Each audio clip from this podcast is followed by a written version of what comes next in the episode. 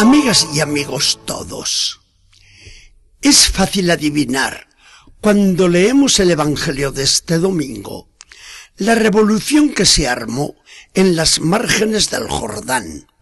Juan el Bautista no se las andaba con chiquitas, como decimos. Por una parte, era todo bondad, reflejo de la bondad de Dios, que viene a salvarnos, y anunciaba con júbilo, Vuélvanse a Dios, que el reino de los cielos ya está cerca.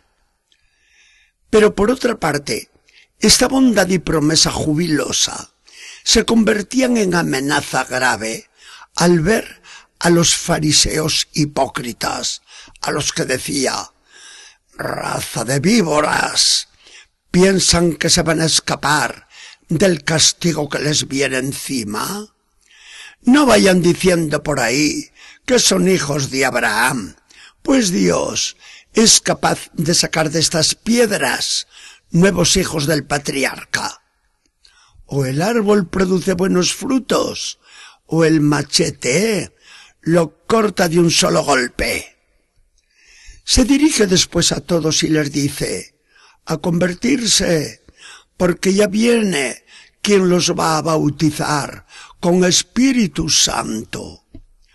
Unos, los buenos, gozan y aplauden.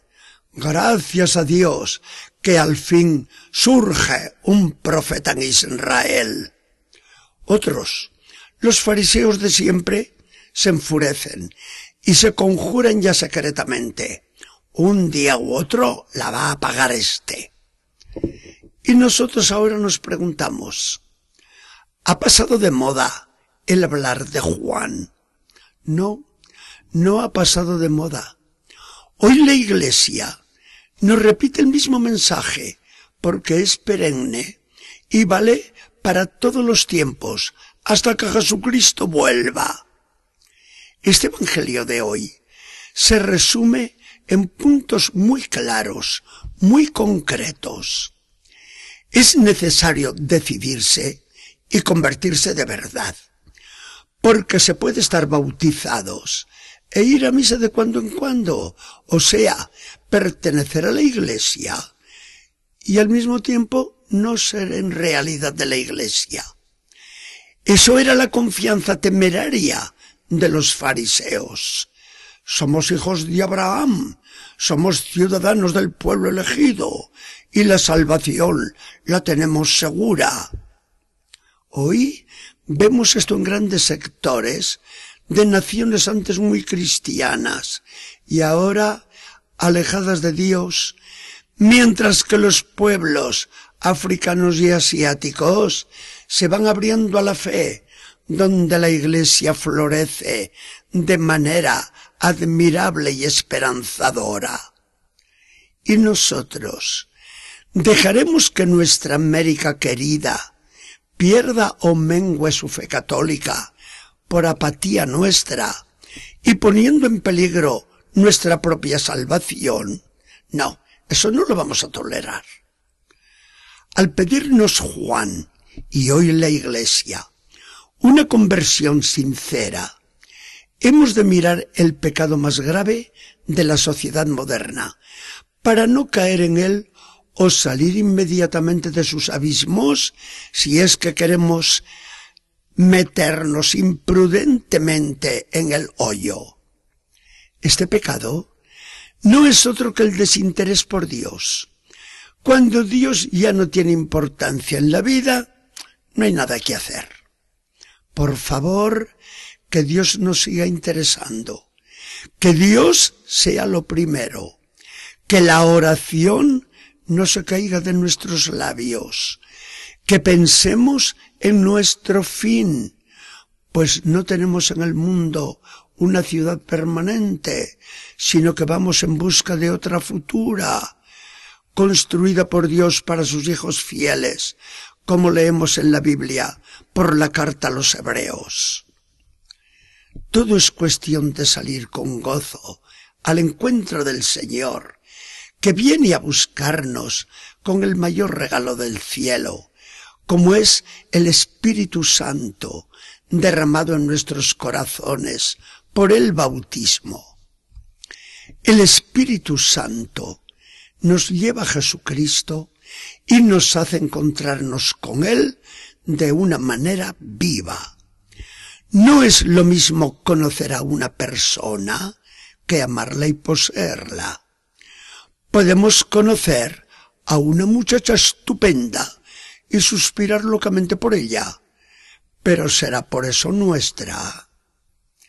Se puede soñar en el príncipe azul que se conoció un día, pero significa que todo va a parar en un matrimonio de cuento de hadas. Esto puede pasar con Jesucristo.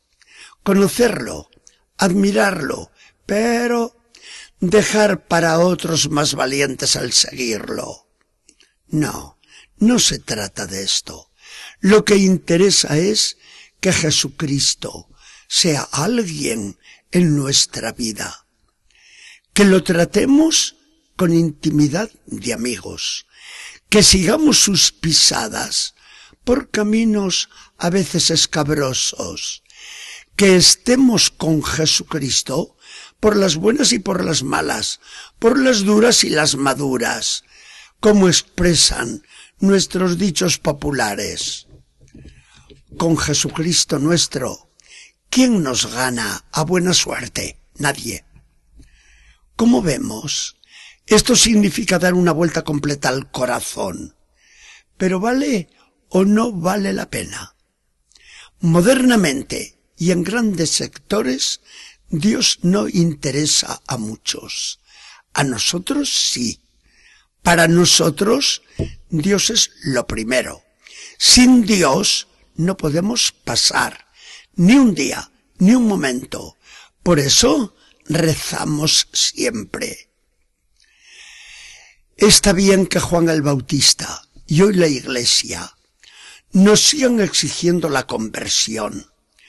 Pero si se nos dice repetidamente, levantemos el corazón, nosotros respondemos convencidos, ya lo tenemos levantado hacia el Señor, el reino de los cielos, lo estamos tocando con la mano.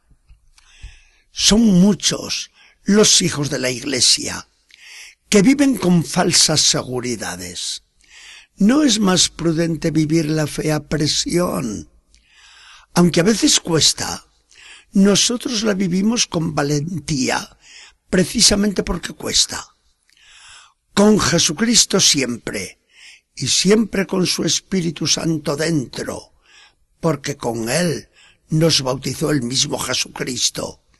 No somos la gente más rica y más feliz.